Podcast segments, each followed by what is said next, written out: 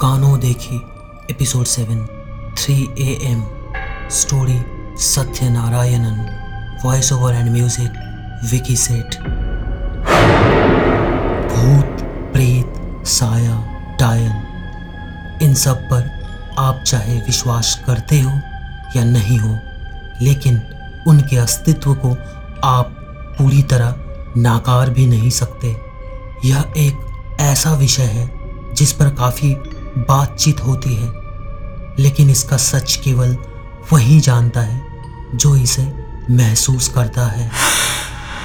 आप रात को कितने बजे पानी पीने या वॉशरूम जाने के लिए जगते हैं? क्या आप हमेशा एक निश्चित समय पर ही जगते हैं? क्या यह समय रात के दो से तीन बजे का होता है? अगर हाँ तो सावधान कहीं कोई प्रेत आत्मा आपको रात को सोते हुए तो नहीं देखती, जिसके लगातार देखने के कारण आपकी नींद टूट जाती है।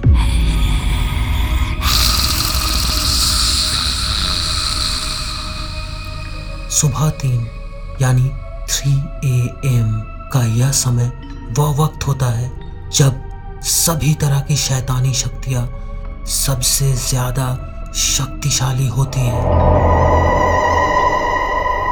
सिद्धियाँ प्राप्त करने के लिए तांत्रिक कई प्रकार की साधना करते हैं। इनमें बलि देना और गुप्त साधना भी आते हैं।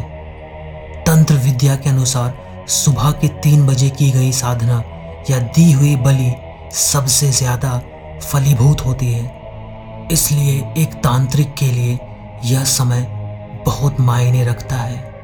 इन बातों को ध्यान में रखते हुए ऐसा माना जाता है कि इस समय ज़्यादातर शैतानी शक्तियाँ ब्रह्मांड में घूम रही होती है।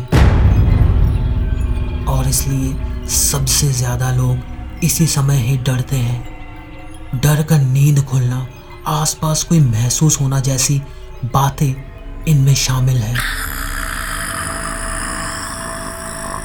अगर आप इस वक्त ये कहानी सुन रहे हो और ये वक्त दो से तीन बजे का है तो थोड़ा नज़र अपने घर के कोने पर दोहरा ले। या खिड़की खुली है तो एक झलक देख ले। हो सकता है कोई अनजान आत्मा इस वक्त आपको देख रहा हो। शायद आप उस अदृश्य रूह को महसूस कर पाओ। चलिए आपको एक सच्ची कहानी बताता हूँ। यह कहानी सत्य घटना पर आधारित है। रोहन प्रतिदिन रात को तीन बजे ही पानी पीने के लिए उठता था। हद तो तब हो गई जब सोने से पहले अच्छी तरह पानी पीने के बाद भी उसे रात को ठीक उसी समय ही प्यास लगने लगी। दिन बीतते गए, लेकिन हालात नहीं बदले।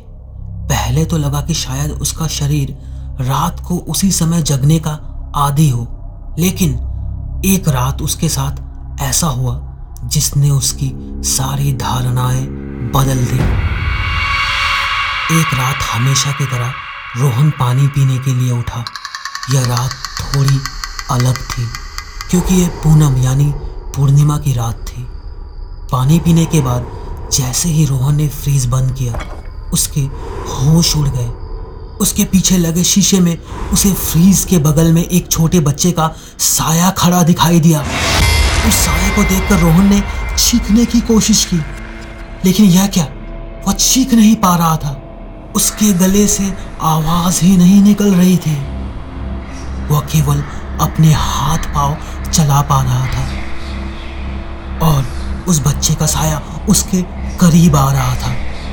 जैसे जैसे उस बच्चे का साया करीब आ रहा था, रोहन ने हाथ पाव को तेज तेज पटकना शुरू कर दिया।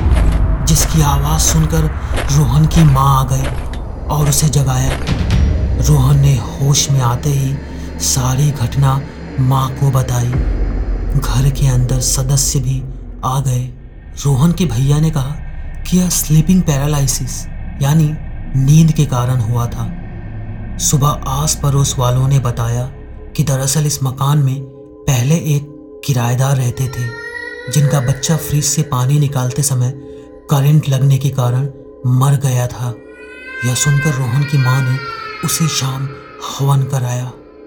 कई पैरानॉर्मल विशेषज्ञ मानते हैं कि रात के वक्त एक निश्चित समय नींद टूटने का संबंध प्रेत आत्माओं और मनोविज्ञान से होता है।